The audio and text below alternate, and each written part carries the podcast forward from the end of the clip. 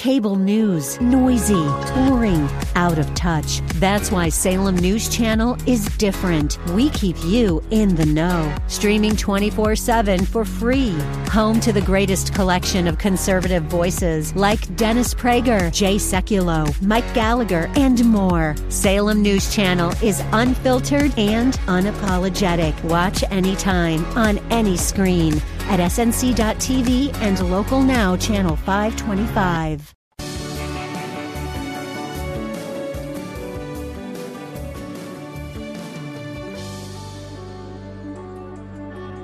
Bob Burney Live. Looking at today's news through a biblical worldview. Well, this is one of those stories that uh, is breaking. Yeah, was this last night or this morning? I, well, anyway, it's current. And I, I, I read the story and I thought, well, it's about time.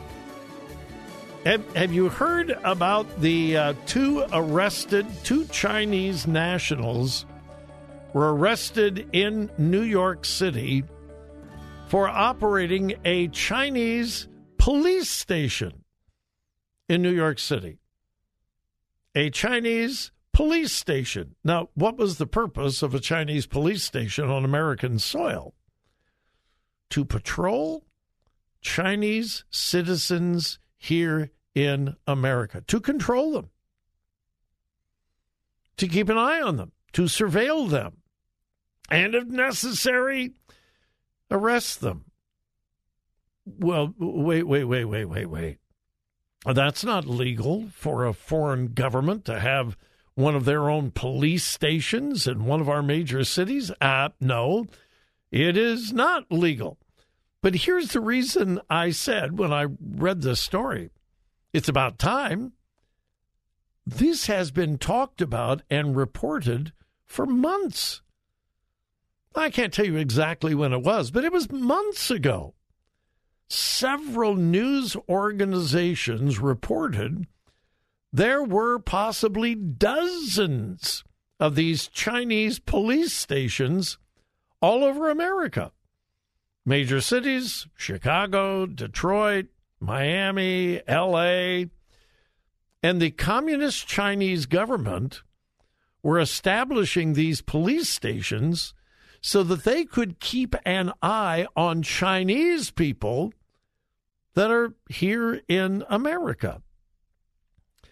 And when I when I first read this months ago, I thought if we know about this, if this is common knowledge, if the news media is talking about this, why in the world are we allowing this to happen? Well, maybe it's like we knowingly allowed a Chinese spy balloon to traverse our entire country. And of course, our own government uh, misled us. If you will think back, and by the way, have you noticed how that whole Chinese spy balloon thing has just gone away? And no more talk about, um, well, that happened under Donald Trump. Yeah, that that that's all gone away. But at first, we were told, well, uh, we didn't know that this uh, balloon was over America until it uh, came into airspace in Montana, and our uh, our radar picked it up. And and then, if you will remember, they said, and the only reason we picked it up is because uh, President Biden ordered us to improve our radar. Uh, Donald Trump, oh, his radar was terrible. Donald Trump's radar was terrible. And the only reason we found it Montana was because of President Biden's leadership. And then we learned no, they actually picked it up over Alaska. And then we were told, well, actually, we knew when it lifted off in China. And then we were told, well, yeah, we, we knew about it, but we couldn't shoot it down because it was over populated areas. In Montana? Really? And then we were told, but don't worry, we have jammed all of their electronic equipment. They didn't get anything, they didn't get any information. And then it was, well, actually, uh, yeah, NBC News, of all people, NBC News reported we didn't jam it. They got tons of information. And not only that, these balloons were controlled. They even did figure eight patterns. Now, they, again, this is NBC News reporting this. The Chinese government controlled those balloons and actually did figure eight patterns over military bases so they could pick up more and more information. We were misled. I want to say lied to, but I I I'm very cautious and careful when I say lie, but we were certainly misled. Here's one thing we know. We, our government, the Biden administration, and the Pentagon under the Biden administration fully allowed a Chinese spy surveillance balloon to traverse most of our country over sensitive nuclear sites, military sites, and we just allowed them to do it. And we didn't do anything about it until it got over the Atlantic Ocean. And then we shot it down when we could not be certain that we could get the electronic equipment and so forth. So when we know all that, maybe it's not so surprising that the news media for months have been saying there are these Chinese police stations all over the country. They're operated by the communist Chinese government to watch over Chinese individuals, either citizens or non citizens, Chinese individuals here in America, to control them to make sure they don't say or do anything in opposition to the Chinese communist government. And so, after weeks of the mainstream media reporting this, finally the FBI says, oh, maybe we should arrest some of these people. So here's the headline from NBC uh, today. Two arrested for allegedly operating illegal Chinese police station in New York City. Two people have been arrested by the FBI on allegations they helped operate an illegal police station for the government of China in lower Manhattan. Hmm. It's interesting that NBC never says the communist Chinese, just the Chinese government. The two are charged with conspiring to act as agents for the Chinese government. Oh, means they were spies, agents. Mm-hmm. Yeah. Uh, quote The defendants worked together to establish the first overseas police station in the United States on behalf of the Fuzhou branch of the Ministry of Public Security, the FBI said in a statement. Now, here's my honest question, and I'm not trying to be cute here. Again, we've read about this from the mainstream media for weeks. For weeks. This has been alleged for weeks. And not that there's just one in New York City, but they're in several American cities.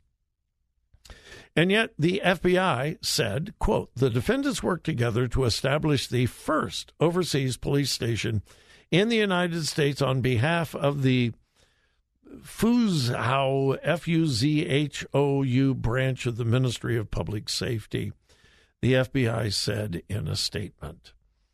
In addition to the New York complaint, two other complaints were filed one against 34 members of Beijing's Municipal Public Security Bureau, and another against a group of 10 people that include eight Chinese government officials.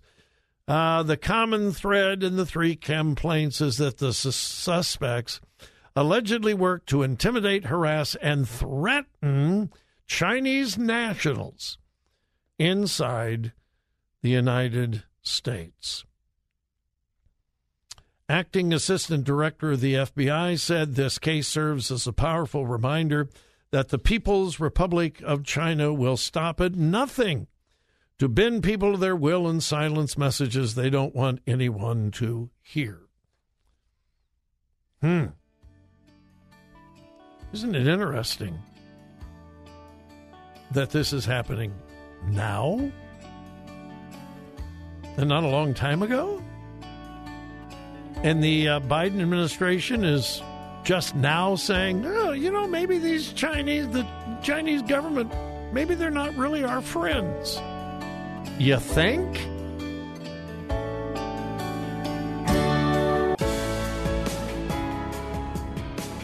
Talk radio that makes a difference. Makes a difference. This is Bob Burney Live. And welcome back to Bob Burney Live again, whether you're listening in uh, Washington, D.C. or listening in Columbus, Ohio. I uh, count it such a privilege to be your host today. Thank you. Uh, very quickly, uh, I'm certain that most of you have heard now that Dr. Charles Stanley passed away, entered heaven's gates this morning. Uh, talk about a race well run. I spent quite a bit of time in the four o'clock hour uh, talking about Dr. Stanley, his impact on me, my wife, and the world in general. Uh, but there's also someone who needs our prayers. Uh, I would hope that most of you are familiar with Dr. Al Mohler. Dr. Mohler is president of the Southern Baptist Theological Seminary, uh, the largest of all of the Southern Baptist seminaries and one of the largest seminaries in the world. Dr. Mohler went to Southern Baptist Theological Seminary in Louisville as a very young man. He was still in his 30s and uh, he was hired to be the president of one of the most influential seminaries in the world. But that's not all. It was a seminary that had drifted far, far, far to the left. It had become a breeding ground for compromise on the authority of Scripture and so forth. And like Dr. Stanley, when he came to First Baptist Atlanta, waged war with those who denied the authority of Scripture. Dr. Al Mohler waged war on the liberal faculty members. And it was a battle, it was a war. And uh, Al Mohler won it. He won it with grace and humility, but with courage and uh, character. Al Mohler is one of my heroes. Why am I even bringing him up? Uh, the uh, seminary and his family has asked for prayer. He has been diagnosed with bilateral pulmonary emboli. He has blood clots in both of his lungs. The good news is he's improving. He has been in intensive care in Louisville for several days. But uh, word out of the seminary and his family is that he is finally responding well to treatment. And, uh, quote, this is from this morning his health has made a marked improvement. Uh, although he remains in the intensive care unit at Baptist East Hospital in Louisville, um, he is improving. So I hope you will pray for Dr. Al Mohler. Um, we need him. We need him. Uh, he was hired at uh, Southern Baptist Theological Seminary in 1993. I remember that. And uh, what an incredible job he has done. He's one of those guys, and I've I've had the privilege of meeting several I just shake my head and go, How do you do that? Uh, the last time I talked to him personally, he was doing a daily radio program, which takes an enormous amount of work. He was president of one of the largest seminaries in the world. He was reading one new book Are you ready for this? Every day. Uh, not every week or every month, every day. He was writing a column, a newspaper column, every single day. Plus, he was being a husband and a father to his family. And I, I remember I asked him, Dr. Mohler, how in the world do you do what you do? And he just said, Well, this is what God's called me to do, and God gives me the grace and the power and the strength to do it. He's an amazing man. He has been a champion of the faith and uh, the authority of God's word. So I am praying, and I hope you will pray also for an, a full, complete recovery for uh, Dr. Al Mohler. Then I hate to end with this but you you need to know what's going on. And I, I'm not a big supporter of boycotts because I don't know how often and how well they work. I suppose sometimes they do, but anyway, so I'm not calling for a boycott, but you need to know what's going on with American corporations. I'm holding in my hand a story about CVS. Who hasn't been to a CVS? CVS has just issued, quote, gender transition guidelines for all of their employees. Yep. Every employee with CVS has been given gender transition guidelines.